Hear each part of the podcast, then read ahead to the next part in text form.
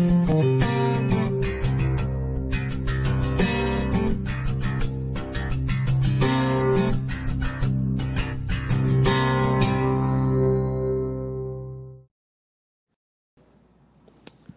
Okay, so we're going through the Gospel of Matthew. Last week we got as far as the end of verse 17. Um, this week we're in verse 18 of chapter 1. We're going to be into chapter 2 in uh, some uh, time shortly. I said chapter 2, my mistake. We're chapter 118. Um, but we're not going to be rushing. When we come to the nativity passages, we come to um, something that is, in a sense, partly problematic in that we know the passages very well in the sense that we broadly know them, but we don't know them very well and that we don't know them as well as we think we do. And sometimes the familiarity of the nativity passages means that we're not uh, as aware of what's really going on as we ought to be. When we come here now to uh, verse 18, I'm just going to read through this passage and we'll get a, a, feel for it. You'll be, I am sure, most of you fairly familiar with it. Um, and then we'll deal with some of the potential issues and problems here. So verse 118. Now the birth of Jesus Christ was as follows. When his mother Mary had been betrothed to Joseph, they came together. Before they came together, she was found to be with child by the Holy Spirit. And Joseph, her husband, being a righteous man, not wanting to disgrace her, planned to send her away secretly. But when he had considered this, behold, an angel of the Lord appeared to him in a dream, saying, Joseph, son of David, do not be afraid to take Mary as your wife, for the one who has been conceived of her is of the Holy Spirit. And she will bear a son, and you shall call his name Jesus, and he will save his people from their sins. Now all this took place in order that what was spoken by the Lord through the prophet would be fulfilled, saying, Behold, the virgin shall be with child and shall bear a son, and they shall call his name Emmanuel, which translated means God with us. And Joseph got up from his sleep and did as the angel of the Lord commanded him, and took Mary as his wife but kept her a virgin until she gave birth to a son, and he called his name Jesus. All very familiar, perhaps, and uh, and uh, many of you will see this as a passage with no problems, and others of you will see this as a passage with many problems. And it all revolves around Matthew's quotation from the book of Isaiah. And I really need us to spend some time on this today because it is very important that we understand it. There are several different problems. Some of them we'll, we'll deal with as we come. But the, the one that we mostly want to look at in light of the context of Matthew is this. Is Matthew using Isaiah accurately?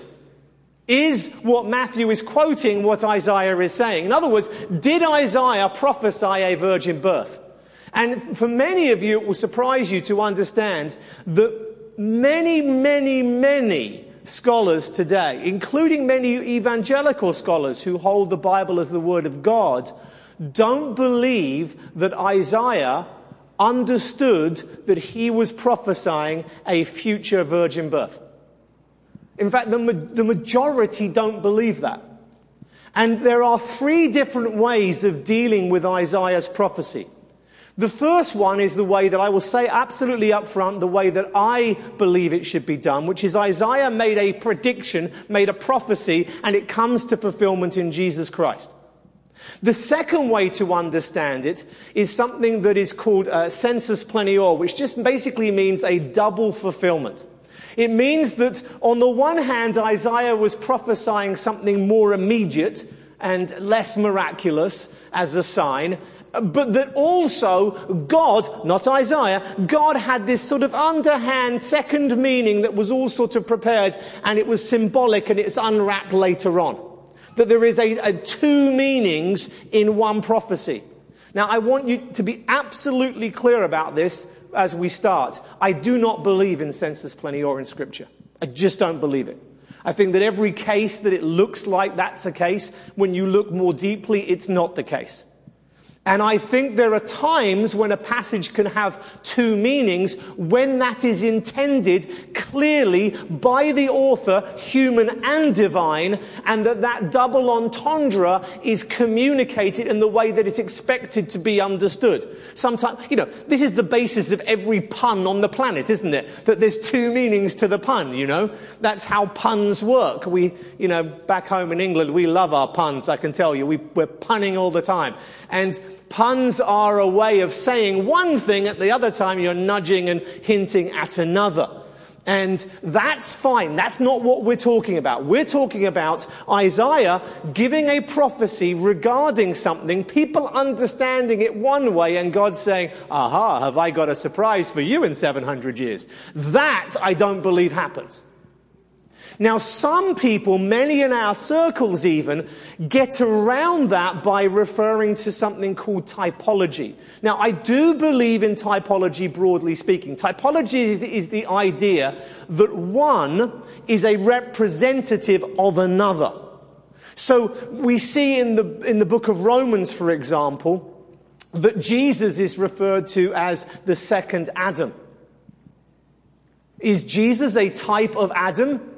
In, the sense that Adam does one thing, through one man sin came into the world, and then through another man, through his deeds, sin is dealt with? Do we see that connection, that typology? Absolutely. And how do we know this typology? Because the Bible tells us so. So we haven't got to play guessing games. We haven't got to kind of, you know, do some sort of spinning wheel. I wonder what this passage means Uh, anything like that. We know what the Bible means because we're told. We can see that typology because it's told to us. And some would say, well, Isaiah's not really speaking of a virgin birth here, but what he is speaking of is a type of another birth to come, and there's your virgin birth, and here we are, and all is good and fine and dandy. But I just don't believe that the Bible should be used that way. And I want to give you a principle here, and I think it's a fairly safe one. You, you might want to make a note of this. This is a good, solid principle for you to remember. The authors of Scripture know the Scripture preceding them better than you do. That's a pretty safe principle. Matthew understands the book of Isaiah better than any of us do. He was a student of scripture. He himself was inspired by the Holy Spirit. But do not allow the inspiration of Matthew to somehow make you think that Matthew is just saying, uh, yeah, what was that, God? Yep, next word again. Uh, yep, okay. That's not how inspiration works. And Matthew is a diligent student of scripture and he knows Isaiah well, and hopefully we're going to get a glimpse of that today. So what we're seeing in Matthew, let's have a, look, just before we shift to Isaiah, let's look at Matthew 1 one more time. What we see here in Matthew 1 is we see that, that um, concerning the birth of Jesus, remember those of you here the last couple of weeks, we have our genealogy. David has been emphasized, as has Abraham. This is the Jewish Christ, the Jewish Messiah who has been promised. He is a promise to the Jews, but he's going to be a blessing to all. That's the son of Abraham bit. The Abraham bit, the promise that all the nations will be blessed, is seen through the Gentile women uh, within that um, genealogy. And the promise to the Jews is seen in that he is going to be the one who is the seed promised through the line of David. But as we discovered last time, there is the double emphasis in verses 11 and 12 of Jeconiah, which means that if Jesus is descended through that genealogy, he cannot be the Messiah because Jeconiah was told that his seed would not go on the throne.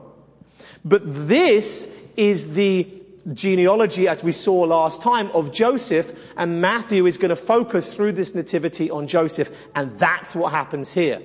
But there is a problem to be resolved in that if this is Joseph's line, how does Jesus get to be the Messiah? Surely he's disqualified. And we see the solution here in that after Joseph have become betrothed to Mary. We'll talk more about that next time. We're going to come back to this passage next time. Um, that would be vaguely a parallel to our engagement here today, though the rate that people get engaged and get unengaged these days, it probably wouldn't be. You needed the divorce to get out of betrothal. Um, there was a, there was, and, we'll, and, again, we'll talk about that next time, but she is, they are betrothed and now she's found to be pregnant. Now we're going to talk about this later, but you know what everybody's thinking at this point. Sure, we have hindsight 2020, we have the Bible, we know, but Joseph didn't know initially. So there is this angelic visitation that tells him that the way she is pregnant is not by cheating on him, as he might have initially supposed, but rather that she is the one who is going to fulfill Isaiah 7. And that is now then where we're going to turn. So let's turn to Isaiah 7. And this is where we'll spend the bulk of our time today. We'll come back and we'll look at, once we've drawn our conclusions, we'll come back to Matthew 1 next time and look at that passage in more detail. But we need to understand a few things because there are many in the world of Christianity, many who call themselves Christians, who outrightly deny a virgin birth. And as I said before, even in our circles, there are those who say, well, I believe there was a virgin birth, but Isaiah didn't prophesy. Isaiah didn't say that. So let's go and have a look at Isaiah. I had uh, Pinky read there for us this morning. Um, and I'm just going to, um, I'm just going to go ahead a little bit and then come back because I want to just show you the problem first. So, verse 10, Yahweh spoke again to Ahaz saying, ask a sign for yourself from Yahweh your God, make it as deep as Sheol or as high as heaven. Ahaz said, I will not ask, I will not test Yahweh. He said, listen now, O house of David, is it too slight a thing for you to try the patience of men that you will try the patience of my God as well? Therefore, the Lord himself will give you a sign. So here's the sign. Behold, the virgin will be with child and bear a son, and she will call his name Emmanuel. He will eat curds and honey in order that he will know to refuse evil and choose good. For before the boy will know to refuse evil and choose good, the land whose two kings you dread will be forsaken. Now there's your problem. There's two problems here. One you don't see because of a translation and one you can see. Let's deal with the one you can see first. Here there is a prophecy of a birth. The prophecy is a birth, and she, this w- woman's going to be with a child. We'll talk about the virgin word in a minute. She's going to bear a son. She's going to call him Emmanuel. Then in verses 15 and 16, it says, he's going to eat curds and honey in order that he will know how to refuse evil and choose good. For before the boy will know to refuse evil and choose good, the land whose two kings you dread will be forsaken. Now we're going to talk about this in a minute, but the two kings in the context of the passage is the king of the northern kingdom of Israel. We're now in divided kingdom, Israel the north, Judah in the south, and the king of Syria. And these two kings are providing a threat that we'll talk about in a moment. And so what's going to happen is that there is going to be a boy who's, who's going to get to a certain age before the two kings will be forsaken. In other words, here's a threat, two kings, these kings will no longer be a threat by the time the boy is this, is this age. This is why people have a problem here, folks. Hey, I want to give you a sign, and here's the sign. Everything's going to be alright, okay? By the time we get to 700 years, these kings won't be a threat. It's like, I think I, I think I worked that one out for myself. I think I'd figured that one. Because what seems to happen is that there's a prophecy of a birth, and then the son seems to be able to come to a certain age after that birth before the, and by that time rather, these kings will no longer be a threat. So that's one of our big problems we've got to resolve. The second problem revolves around the word here translated virgin. In the Hebrew, it's alma. Alma is a word that speaks of a young woman who is of marriageable age. Others have said that this is um, that this is, uh, you know, not a virgin. It's just a young woman. She's going to give birth, and that's going to be the sign. But a few things to note. Firstly, the reason that people see this as not being a virgin is because in modern Hebrew, if you go to Israel today and you want to speak of a virgin, you use the word betula, or betula rather, which means um, damsel, and, and they, in today it means virgin. But in ancient Hebrew, in biblical Hebrew, it didn't mean that. And we could do a huge word study. Trust me, I was tempted um, to show you all the usages of Alma and, and, and Betula, and for you to compare and contrast. Suffice to say, there are many biblical examples where Betula cannot mean a virgin, even though it does in modern Hebrew today, and that the only word that could be used if you want to communicate a virgin is Alma. Now, the other thing to note is that Alma always means a young woman of marriable age. You know, in, our modern society would be slightly different. Marriageable age seems to range a lot more. But in those days it would have been someone who was sort of late teens, early twenties at most. That kind of age was an Alma. Now, here, this woman who is unmarried, Alma always means unmarried, is going to become pregnant and have a child. That seems like not something that God would do to create a sign. But suffice to say, I think virgin is the best translation. And that's, for much of Jewish history, how it was understood, though not all of it. Let's turn then back to the beginning of the chapter. Let's get a feel for this passage. It happened in the days of Ahaz, son of Jotham, the son of Uzziah, king of Judah, that Rezin, the king of Aram, and Pekah, the son of Remaliah, king of Israel, went up to Jerusalem to wage war against it, but could not conquer it. There's your context. Sorry about the big words this morning, Pinky. You did great, by the way. Um, we, he mentions here that Ahaz is the son of Jotham, who's the son of Uzziah. Uzziah was in chapter 6 in the year that King Uzziah died. That was the beginning of the chronology of Isaiah in chapter 6. And here is his grandson Ahaz, who is king. Ahaz is not a nice man. He is not one of the good kings. He has begun Baal, Baal worship in Israel, and he has even gone to the extent of worship of Molech, which many of you are familiar with because of the modern day parallels with abortion. Molech Was a god where if you wanted to have a better life now, have better harvests and what have you, that you would sacrifice your children to Molech so that you would have a better life now. It truly was, in many cases at least, the modern parallel to the, uh, the sorry, the ancient parallel to the modern day uh, um, situation with many abortions. And Molech uh, was worshipped, or Molech worship was was allowed here by Ahaz along with Baal worship. Not a good king. The other kings mentioned are, are um, Rezin, he's king of Aram, and Pekah, who is the son of Remaliah, king of Israel. And as I said, there are these two other nations. Israel has split into two nations, Israel in the north, Judah in the south. Ahaz is king of Judah, and he oversees Jerusalem. We have the king of Israel, that would be Pekah, and we have um, Rezin, who is the king of Aram, and that is Syria. Now, here's your historical background. You need to know this. Don't like doing history normally, but you need to know the background. Okay? Here's your background.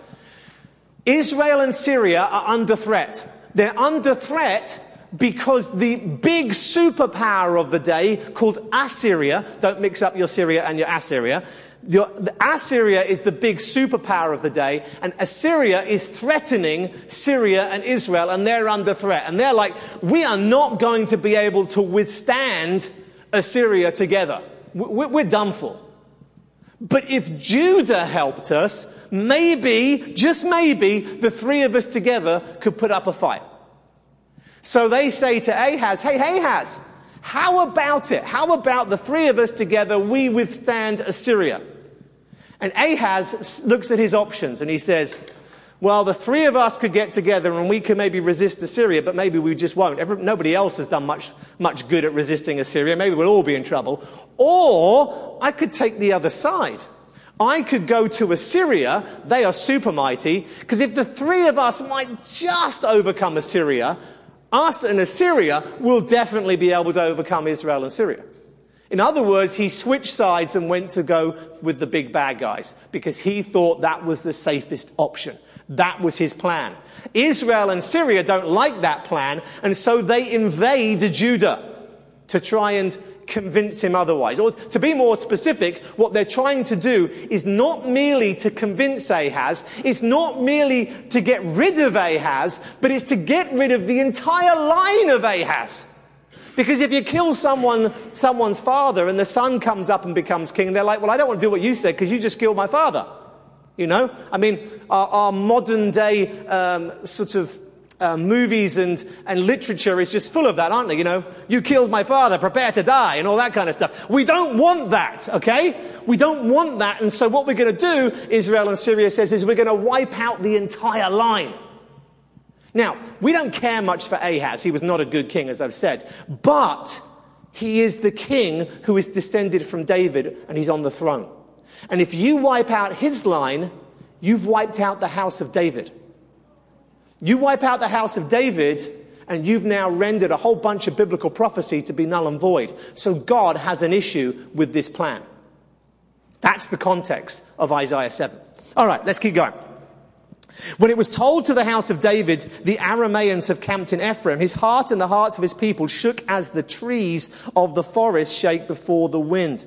In other words, they've come down south and they've taken a whole bunch of land and they haven't yet managed to take Jerusalem, but they're pretty much camping around it. The end is nigh. Ahaz's, uh, Ahaz's plan has not worked out. And they're all shaking like trees before the wind. Then Yahweh said to Isaiah, Go now out to meet Ahaz, you and your son Shear Yashub, at the end of the conduit of the upper pool to the highway of the fuller's field. That's relevant. If you want to know why, you can go. We've got studies of Isaiah on our website, but for now we just need to know that, that Isaiah is going to meet Ahaz and he's told to take his young son with him. If you want to get a picture of this, it's kind of like kind of little babies showing up and putting them in the stroller and the pushchair. And do you say pushchair? You say stroller here, don't you? We say pushchair in England. But you're putting the kid in the thing with wheels that you push, and you're pushing that kid. And so Isaiah is showing up to a meeting with the king who doesn't like him, and he doesn't like the king. And the king ha- wields the sword, and he's going to show up to this crucial meeting that the king doesn't know about and hasn't asked for. And he's turning up with his little kid, baby slash toddler, in a pushchair. That's the scene. Okay? And he is told in verse 4 to say to him, Take care and stay quiet. Have no fear and do not be faint hearted because of these two stubs of smoldering firebrands on account of the burning anger of Rezin and Aram, son of Remaliah. Because Aram with Ephraim and the son of Remaliah has counseled evil against you, saying, Let us go up against Judah and terrorize it and make for ourselves a breach in its walls and set up the the son of Tabeel as king in the midst of it. Thus says Lord Yahweh, it shall not stand, nor shall it happen. Okay, so here's Isaiah's message. He shows up, baby in the buggy, we say buggy in England, baby in the buggy, pushes them up, turns up, and there he is, and he says, I, I, yeah, I can, and, and, by the way, they're in a geographical location where they could probably see the armies. That's the point of that. They can see the armies, and he says, yeah, I know it looks really terrible, but these guys, don't worry about them. They're, they're, they're, they're stubs of smoldering firebrands. They're, they're almost burnt out. Their time has almost come to an end. There's really nothing here to worry about. Don't worry. Have no fear. Nothing's going to come of it. We're all good. All right? That's it. So Ahaz is, is like, oh, okay, that makes sense. Prophets just showed up with the baby in a buggy. He said not to worry. I'm not going to worry. We're all good here. Fine. Let's move on. Let's not worry. But that, of course, is not what happened. And he then goes on to say, for the head of Aram is Damascus, the head of Damascus is Rezin. Now within another 65 years, Ephraim will be shattered, so that it is no longer a people. And the head of Ephraim is Samaria, and the head of Samaria is the son of Remaliah. If you do not establish your faith in Yahweh, you shall not be established. So he goes on to explain, uh, Isaiah, this is in talking to uh, Ahaz and says that not only will these kings not prosper, but even the entire nation of Ephraim, that's the Israel northern kingdom, is going to be shattered, so it's no longer a people. They are taken into captivity, the northern part of Israel, by the Assyrians sometime before the, um, the Babylonian captivity of the southern kingdom of Judah. And of course that comes to pass. I just want at the end of verse 9 for us to take care over this last expression. Okay? If you do not establish your faith in Yahweh, you shall surely not be established. Now this is where I have great admiration of people from Texas and the South. Because in the English language we have a problem. And the problem we have in the English language is that you could mean you individually or you plural as in lots of people. So the people of Texas got around this with y'all which, uh, which I, I, I, I, highly admire from a purely linguistic point of view. Now we can distinguish between you and y'all. But until we have a Texan version of the Bible, we're often left to, to sort of drown in our ignorance of what's actually being spoken of here. And I think we need to know very clearly that in verse 9, these are you singulars. These are you singulars. If you, Ahaz, do not establish your faith in Yahweh, you, Ahaz, shall surely not be established. The word established here is a bit of a play on words. In Hebrew, the word for establish is very similar sounding to the word for faith. And the idea being painted here is simply this. Look, no, no danger is going to come to Judah. These guys aren't going to be successful. They're, this isn't going to happen. You've got nothing to worry about. But there's an issue for you. You, house of David, plural, are going to be okay, but you, Ahaz, there's an issue for you to decide here. Because if you do fear, then everything's going to be okay. And if you don't fear, everything's going to be okay for the house of David. But you, singular, if you are not going to be a man of faith, if you are not going to trust in Yahweh, if you are not going to believe what I'm saying here, if you are not going to put your trust in Him rather than the Assyrians, then you, Ahaz, there will be consequences. You, singular, will not be established. You will not have that firm foundation. All will not be well with you, singular. And when we consider that Ahaz is somebody who worships Baal, has worshipped Molech, maybe has sacrificed his own children to that God, then you know that though he is, in a sense, part of Israel, and thus Yahweh is Yahweh, your God, we'll talk about that in a minute, nonetheless, for all intents and purposes, he's an unbeliever. He knows about Yahweh. I mean, he's like, he's like a rebellious child raised in a Christian home, going out and living however they want in the world without any care for the things of God. He knows about Yahweh. He was raised in Yahweh. He was supposed to, whether he did or not, I don't know, but according to Deuteronomy 17, he was supposed to literally write out the entire Torah so he had his own personal copy. He was certainly raised in the, in the environment of Yahweh to some degree, but he is not a worshipper of him at all. And therefore, this call to faith is a call to repentance. It's a call for him to turn away from the worshipping of idols, to turn away from trusting in other gods, to turn away from trusting in other nations. Idols sometimes are gods and in the sort of distant, sort of heavenly sense, and sometimes they're gods in a very close, near, at hand, trusting in other people's sense. And he was to trust in neither, but to trust in God alone that he himself might be established. So here is the situation. Here's the challenge. Two nations coming down to destroy him. He's trusting in another separate superpower nation. And therefore he has said, I'm not going to join with you. But now that trust seems to have failed. They're coming to the brink of Jerusalem. Isaiah says, don't worry. They're not going to cross the lines. They're not going to conquer you. You're going to be okay as a nation. But you individually have got a big decision to make. And therefore in verse 10, Yahweh speaks again to Ahaz, presumably through Isaiah, and says, ask a sign for yourself from Yahweh your God, make it deep as Sheol or high as heaven. Now, without going into details, Sheol is, is low and heaven is high, and the idea is just idiomatic. It's just basically saying there's no limits here on what you can ask for. You can ask for anything you like, and whatever you like, you may have as a sign. Now, why would he need a sign?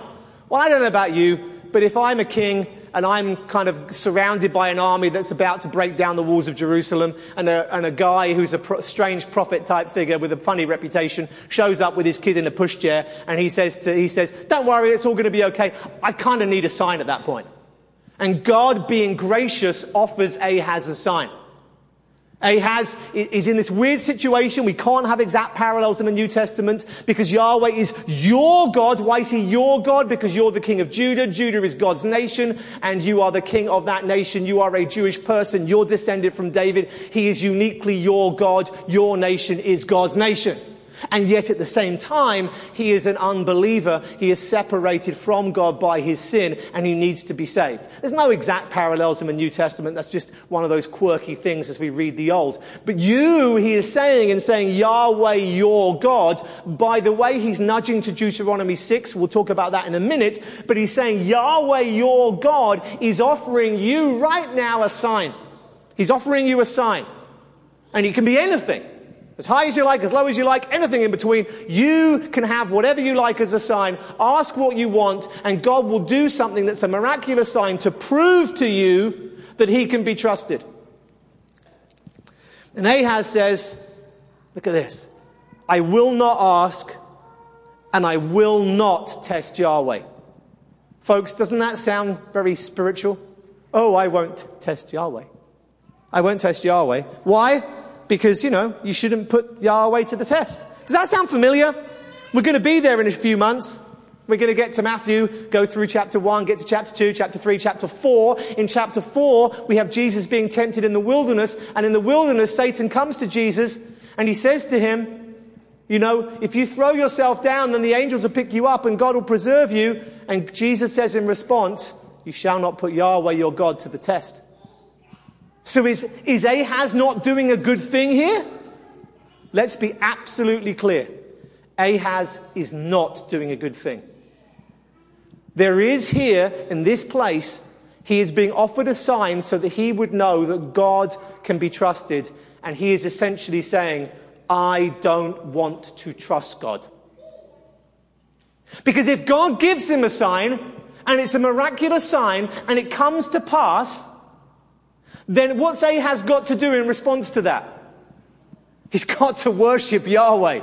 He's got to stop worshipping false gods. He's got to stop trusting in Assyria and he's got to worship Yahweh. And you know what? There's so many people around this world, around this nation, around this city. There are so many people who know God. They know about Jesus. They know who he is. They know he died on the cross. They know he rose again. They know that it was for their sins. They know these things. They have an intellectual understanding of the faith. Perhaps they were raised in a Christian home or they have Christian friends or Christian family and they know. But they won't bow the knee because they want to be in charge of their own lives. And no amount of spiritualizing and religiosity and Bible quoting can get around this. And in this nation, there are far, far, far, far too many people who don't realize how narrow the gate is. And how being raised in church and knowing John 3:16 and having gone up to an altar call when you were 12 years old does not cover for the fact that you are on the throne of your own life and God has never had that place. Ahaz rejecting the sign is him rejecting the offer of faith. And to make that even clearer, we're going to do a bit of inception here. We're going to go to a dream within a dream. What he's doing here is quoting Deuteronomy 6. So I want to briefly, keeping your place in Isaiah 7, I want to look at Deuteronomy 6. It's a really important passage of scripture. You'll find it in your Pew Bibles on page 252, just to ease swiftness of getting there. 252. And this is one of the most important passages in all of the Torah. Because it contains that verse that is so important to Israel, even to this day. Hear, O Israel, Yahweh is our God. Yahweh is one. You shall love Yahweh your God with all your heart, with all your soul, and with all your might. And this is a passage that speaks about the importance of loving God, about the importance of loving their God and not other gods. I want you to see the repetition, verse 1. The commandment, the statutes, the judgments which Yahweh, your God, has given you. You might fear verse 2, Yahweh, your God.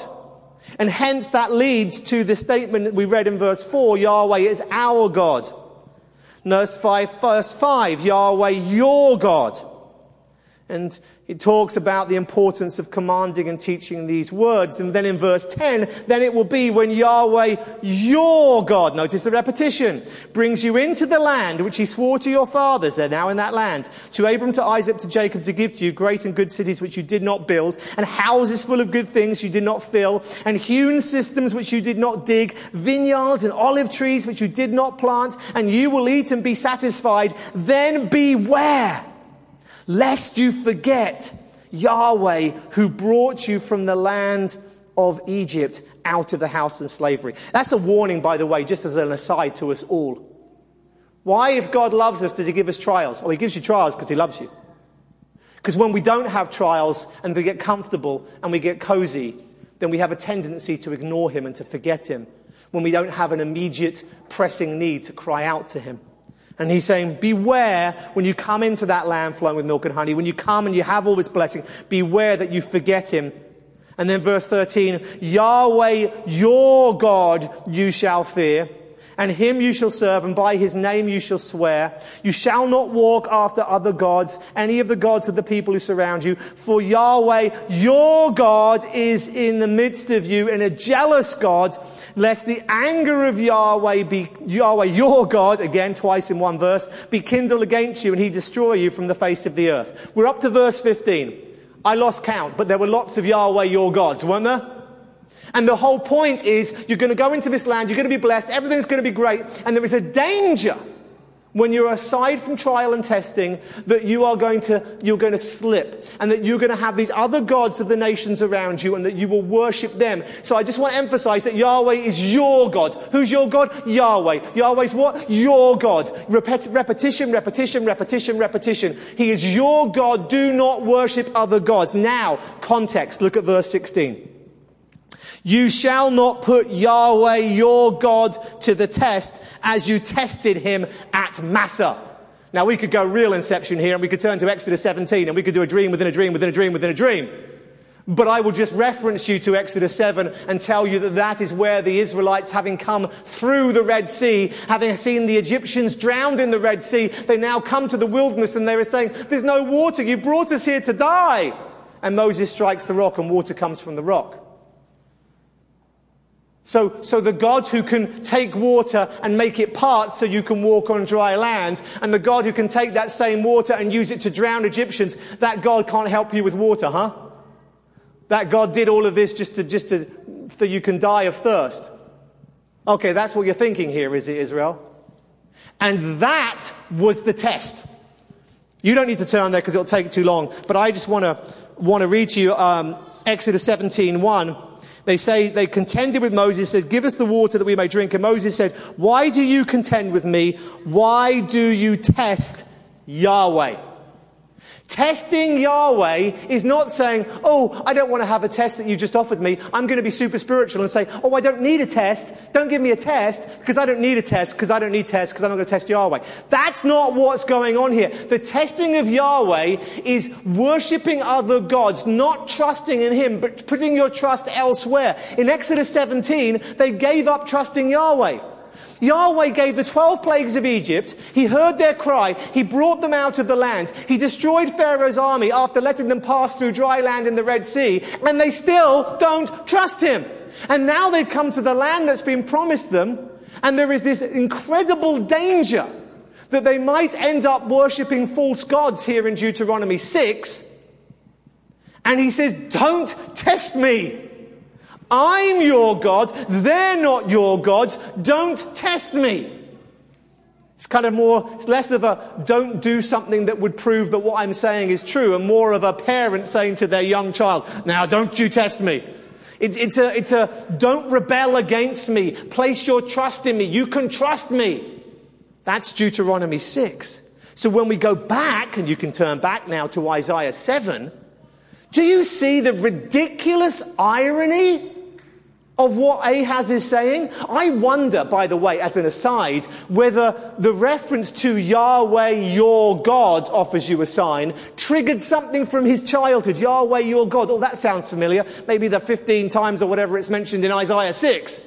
And he's thinking of Isaiah 6. Ah, don't, don't test Yahweh your God. Maybe that's what's going on. I don't know.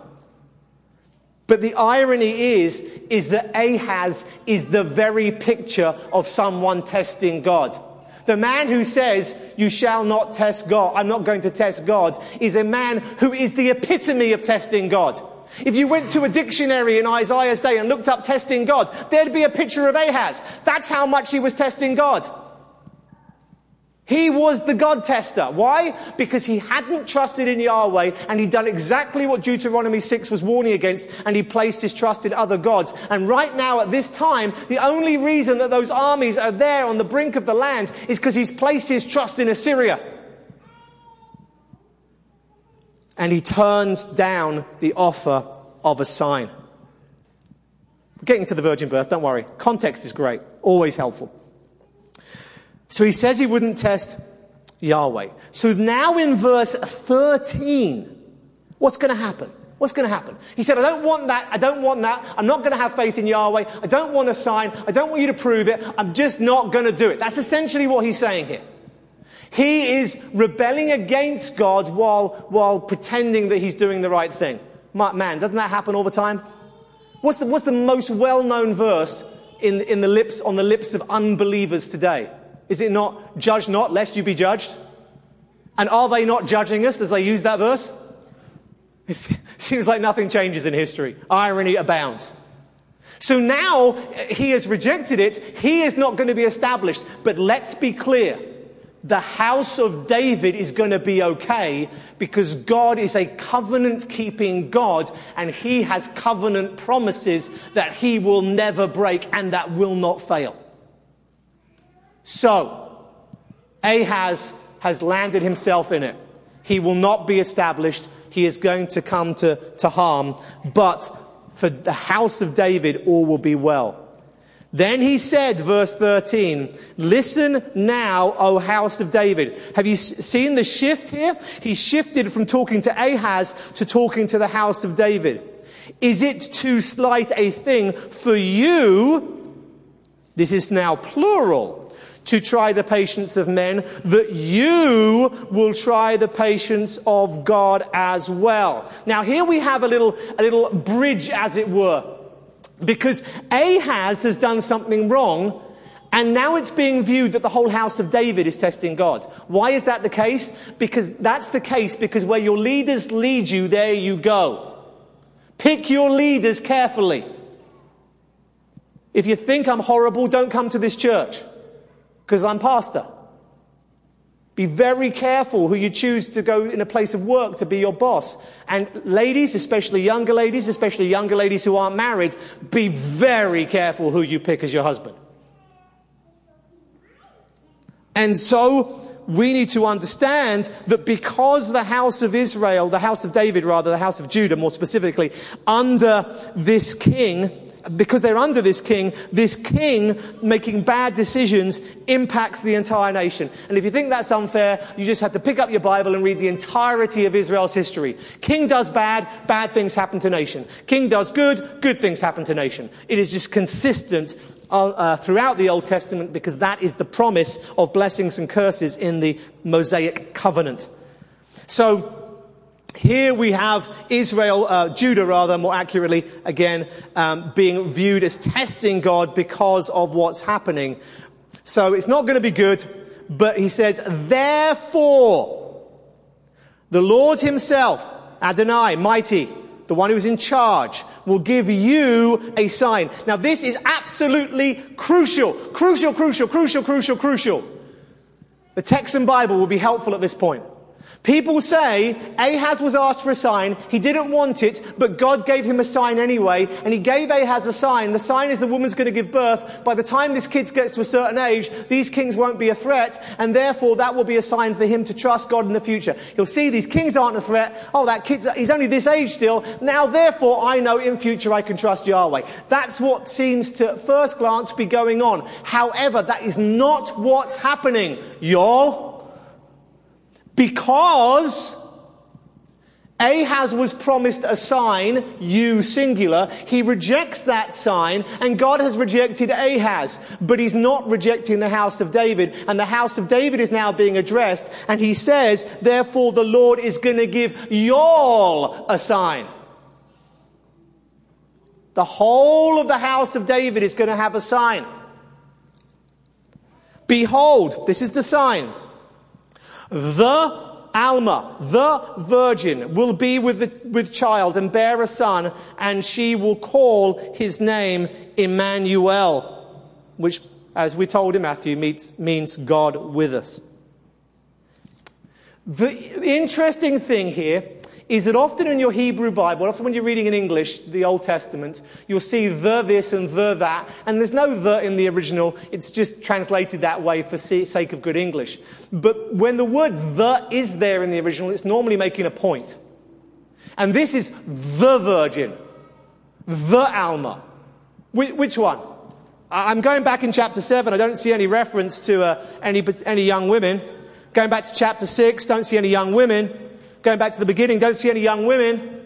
So what is the young woman that he's referring to? Is there a young woman that would be in their minds? Is there a young woman that Jews would think of? Is there a young woman that is particularly important in Jewish history? Is there perhaps a Genesis 3 verse 15 and the promise that there will be the seed from a woman who will crush the head of the serpent and he will bruise his heel?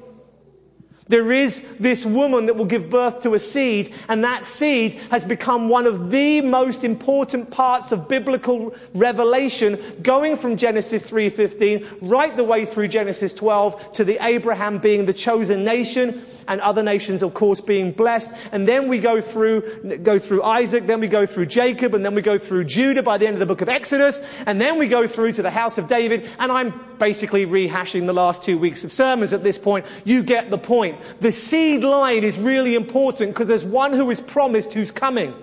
And the one who is promised is coming is coming from a woman. And that, I believe, is the reference here because there's no other woman in the context. And the woman will be with child and bear a son. And because she is unmarried, this is something hereby unrevealed in scripture at, at this stage. Because she's an unmarried woman, the word in Hebrew used previously of the seed of the woman just means a woman as opposed to a man. Now we know she's unmarried.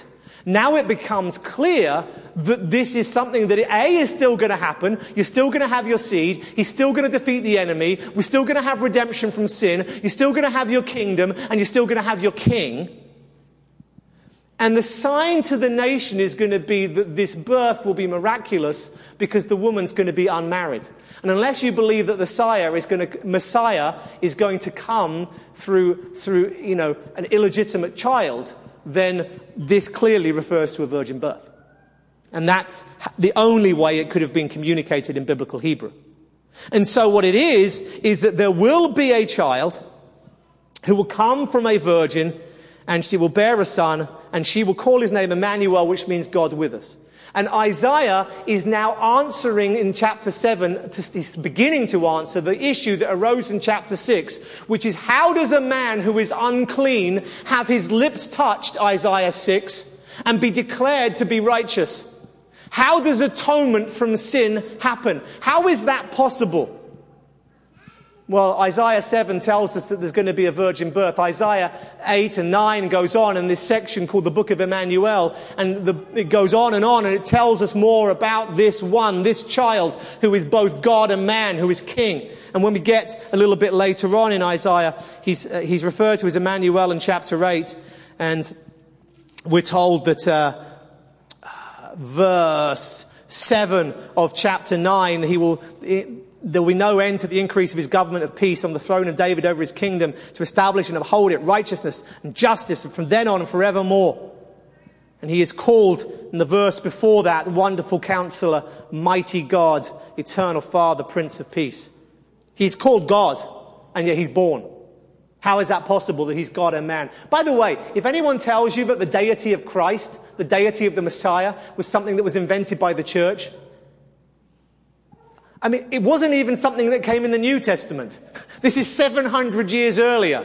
And we are seeing in Isaiah, and again, I've taught Isaiah the early chapters, it's on the website, you go and have a look, and we see very clearly the deity of the Messiah portrayed by Isaiah. And this is the beginning of it. So there is going to be a birth of, uh, of a, uh, a son from a virgin, and it, she will call his name God with us. The name is going to come from God ultimately. It means God with us because this child will be God with us, something that is clarified just a little later in chapter 9. He will eat curds and honey and all that he will, he will know to refuse evil and choose good. Rever, refers um, in, in, passing quickly to, to uh, a state of poverty and refusing evil and choosing good. And so Jesus is going to have a poor birth, a poor upbringing, but he will know what is right and what is wrong. This is a reference back to Isaiah 5:20. Woe to you who call good evil and evil good. Jesus will not have that problem. Four, before the boy will know to refuse evil and choose good, the land whose two kings you dread will be forsaken. Now, I understand when he says the boy, you might think he's referring to the one who's just been given birth to. But no, the connection is the good and evil. Jesus, the Messiah, will know the difference between good and evil. There is in the Jewish frame of reckoning a point in a child's life where they know the difference between good and evil and they are responsible for what they do. If you have a child of four or five and you're a Jew in ancient Israel and that child does wrong, who's responsible? You are. But there is a point, yeah, approximately the age of what we would say the age of puberty, that kind of age, to, we had, they would have a ceremony called the bar mitzvah, which today seems to just be an excuse for rich Jewish kids to have nice big parties thrown for them. But, but back in the day was far more serious and was a case of reciting the law and knowing the law because at that point in your life, and parents, this is a, this is a warning to you that when your children hit puberty, things get difficult and they, they are responsible at that point for how they live, and they need to be trained to know how to live by that time. That's not the start, that's the end. And at that point, they now become responsible to keep the law. You're not responsible for them keeping the law, they're responsible for keeping the law. That kind of age. So there's an age where children basically are able to discern good from evil and responsible for doing so. They should know. Okay? And Isaiah says, before the boy will know to refuse evil and choose good. And which boy is he referring to? Well, there is a son that is going to be given as birth as a sign, but he's not here yet. He says, before the boy. Do you remember, do you remember the scene that we had? Isaiah showed up with what? His baby in a pushchair. His son, who is a boy. You're catching my drift now. Called Shear Yashub, which means a remnant will return. That's a funny name to give your kid. I know lots of you like Bible names for your kids. You know, David, Grace, Carissa, things like that. You know, you, you like these Bible names. May I just recommend to you Shear Yashub? Really good Bible name. If you have a boy, Shear Yashub. It's underused. You won't, you won't have much confusion in the playground. Anyway, Shear Yashub means a remnant will return. And the point of this is this that God will keep a remnant and a remnant will return. And no matter how bad things get for Israel, God is going to keep his promises through a remnant of Israel. Always. Always, always, always, always, always. You might be unfaithful, house of David, but God will always be faithful. And so here is, here is a boy called Shear Yashub to remind you that God will be faithful. And before this boy, Shear Yashub, reaches the age of knowing good from evil, which the Messiah will do. He will know good from evil. And before this boy is responsible to do that, he, before he comes to that age, rather, they, the kings, will no longer be a threat. The two kings who you dread will be forsaken. And so the promise, I think, is clear. That Ahaz was offered a sign, he rejects the sign. The house of David is given a sign, and the sign to the house of David is that there will be a virgin birth. You say, well, that's still 700 years later. Yes, but look at the time 700 years later. Where's the king of Israel at the time of Matthew, at the time of Jesus? Where's the king of Israel? There isn't one. They haven't had one since the Babylonian captivity. There's no kings, no descendant of David on the throne. Has God forgotten his promises? You were promised a sign. Here it is, a virgin birth. Here's your king. The kingdom and its promises have not been forsaken. There is a promise to the house of David that they have not been rejected and that they have not been cast off. Verse 17, Yahweh will bring on you. Now we're back to you singular. He will bring on you, Ahaz, on your people and on your father's house days which have never come since that day that Ephraim separated from Judah, the king of Assyria. There is here a promise of harm to Ahaz, harm to his family, and harm to the nation because of him.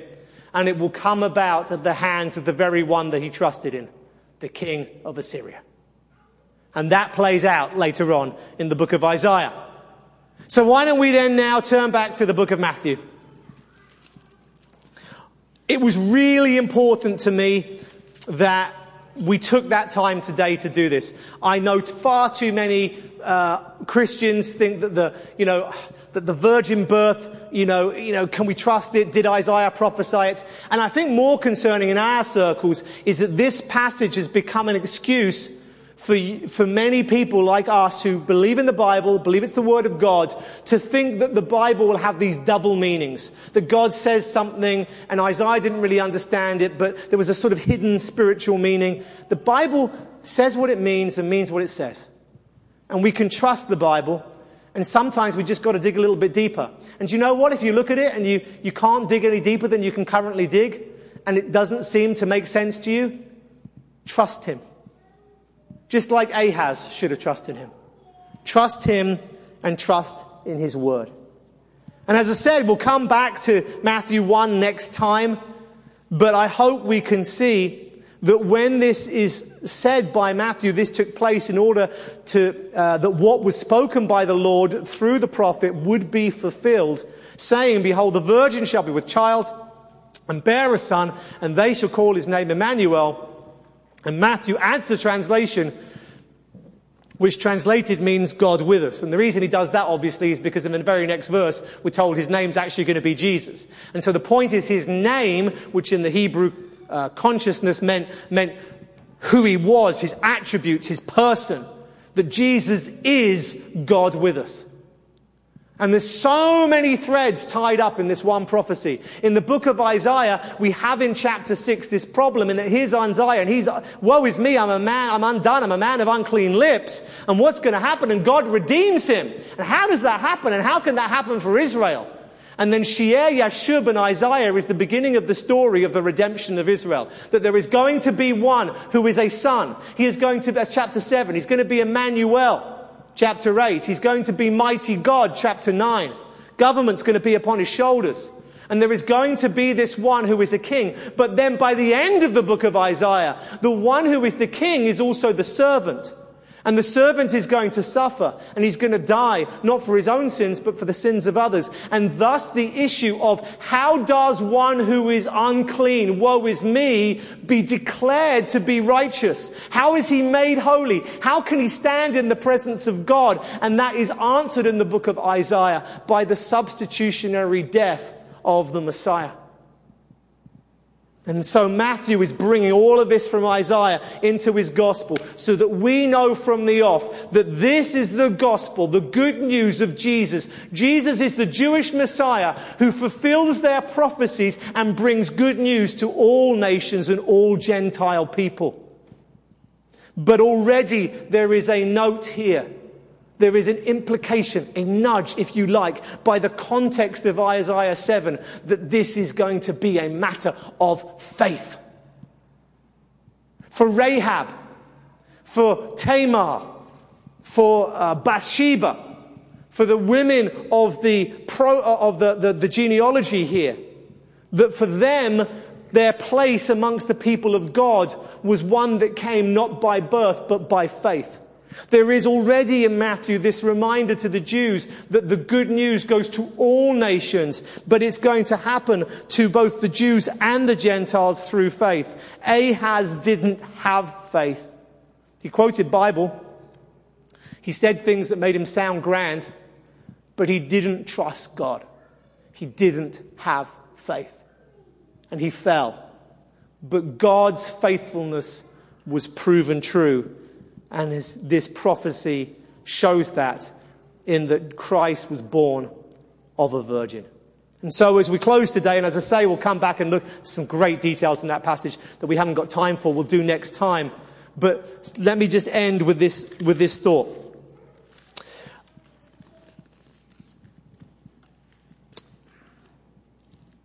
Are we people of faith? Being somebody who goes to church on a Sunday does not make you a person of faith. Being someone who knows a few Bible verses to quote, out of context perhaps, does not make a Christian either. Any more than, you know, than it does for an unbeliever who can't do those things. John chapter 3, well, in John chapter 2, end of John chapter 2, the people believed in Jesus because of the signs that he did. And then the text tells us in John 2, but Jesus didn't believe in them. What John 2 is doing is setting up the fact that there is a type of faith that is not saving faith. There's a type of faith that says, hey, I like me a bit of Jesus. I like listening to those, those, those, those kind of worship songs from church. I, I, can quote a few verses. I go to church, you know, not every week, but, near, but uh, fairly regularly just to make sure that I feel like I'm safe and I'm one of the, one of the tribe. And, and you know, you, you're connected to Jesus in various ways. And if anyone said to you, do you believe in Jesus? You say, yes, I believe in Jesus. Well, that's what the people in John 2 did as well, but Jesus didn't believe in them. Most versions it says Jesus didn't trust in them, but the Greek is the same word. And he says he didn't trust in them, he didn't believe in them because he knew the heart of man. He knew what man's heart was like. And then he said, now there was a certain man, and this man is going to be the illustration of the kind of man who has a faith, but it's not saving faith. And that man is called Nicodemus. And Nicodemus comes to Jesus in the night, and he comes to Jesus and he says, we know that you're from God because of the signs that you do, just like those other guys in John 2. We know that you're from God. I have a faith. I believe that you're from God. You're a rabbi. You're a teacher. You've been sent by God. I have faith of a kind. And Jesus says to him, you need to be born again.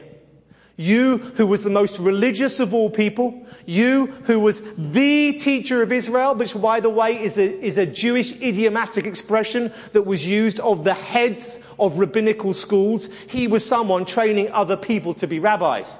So when he comes to Jesus and says, hey rabbi, he's talking down to him. He trains rabbis for a living. And Jesus says, you're the one who trains rabbis and you don't know this? You need to be born again, pal. You need your life to start again afresh. You need to have your old life to be dead and your new life to be new. You need to be dead in your, you're dead in your sins. You need to be raised to newness of life. And the context of John 3.16, which is horrendously taken out of context. Horrendously. Because everybody knows it and no one knows the context. For God so loved the world that he gave his only begotten son that whoever believes in him shall not perish but have eternal life. And so the person who was raised in church, who went and followed an altar call when they were 12 years old, when someone was playing the piano in a minor key just to, you know, play on the emotions, and they kind of came forward or, or put their hand up, oh, I see that hand, I see that hand, all that. They did all of that, and they came forward and they made a commitment, maybe they signed a card or something, but they did something that says, that's, that's me, I became a Christian. And there was a moment, and they have this background, they have this association with Jesus, and you were to say to them, do you believe? And they say, yes, I believe and therefore I'm okay, John 3.16. But the whole context of John 3.16 is that there is a kind of believing that doesn't save, and there's a kind of believing that does save. And in the immediate verses preceding John 3.16, verses after, talking about the bronze serpent in the wilderness, and how they had to look to the bronze serpent. Snakes came into the camp. Snakes bit the Jews. The Jews were dying. And they're like, what do we do? What do we do? And God says to Moses, make a bronze serpent. He puts the bronze serpent up. And they look at the bronze serpent and they don't die.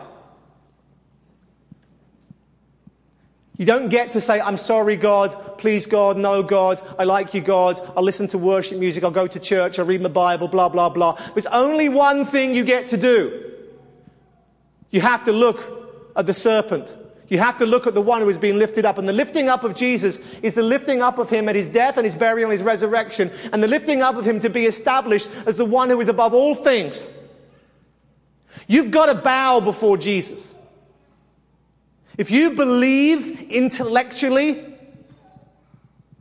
that Jesus came as a man, was crucified and died and was buried and was resurrected on the third day, then congratulations, you're in a part of a very large group that includes the devil and the demons.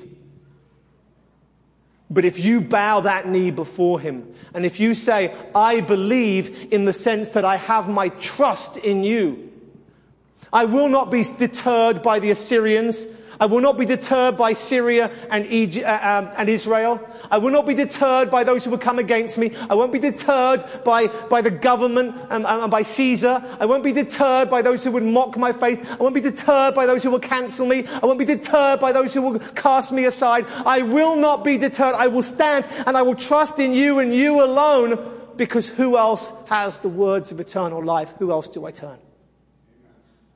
And so, my friends, as we close this morning, let, it, let us again, once more, I hope not for the first time, but maybe it is, but let's once again bow the knee before Jesus, God incarnate, creator of heaven and earth. Nothing was made which he did not make, who yet came as a child, born of a virgin, that he might die in our place for our sins, so that by placing our trust in his death, in our place for our sins and his subsequent resurrection, proving that he was who he said he was. That as we place our trust in him and bow the knee before him, putting aside our sin and turning to him for a new life, that he might lift us up. Let's pray together. Father, we thank you for your word and we thank you for the glorious promise of the incarnation and the virgin birth that you kept your promise made centuries earlier to the house of David. That at a dark time in their history, with no king upon the throne, that you would give them the king that you promised. And though, as we will see in Matthew, they rejected their king, we have accepted him. By your grace, you opened our eyes that we would see his glory. And today again, may we bow the knee before him. He may be gentle Jesus, meek and mild. He may be the baby in the manger, but he is our king. He is the judge of heaven and earth. He will establish his kingdom. And one day every knee will bow and every tongue will confess that Jesus is Yahweh God incarnate. And so we bow the knee before this mighty Jesus today. May we cast aside our sin, our compromise, our distractions, and may we once again live for Him and Him alone. Empowered by the Holy Spirit that He gives us in response to our act of faith that we might live for Him, no longer pursuing our own desires, no longer living as if we were on the throne, but bowing the knee to Him who truly is. Amen.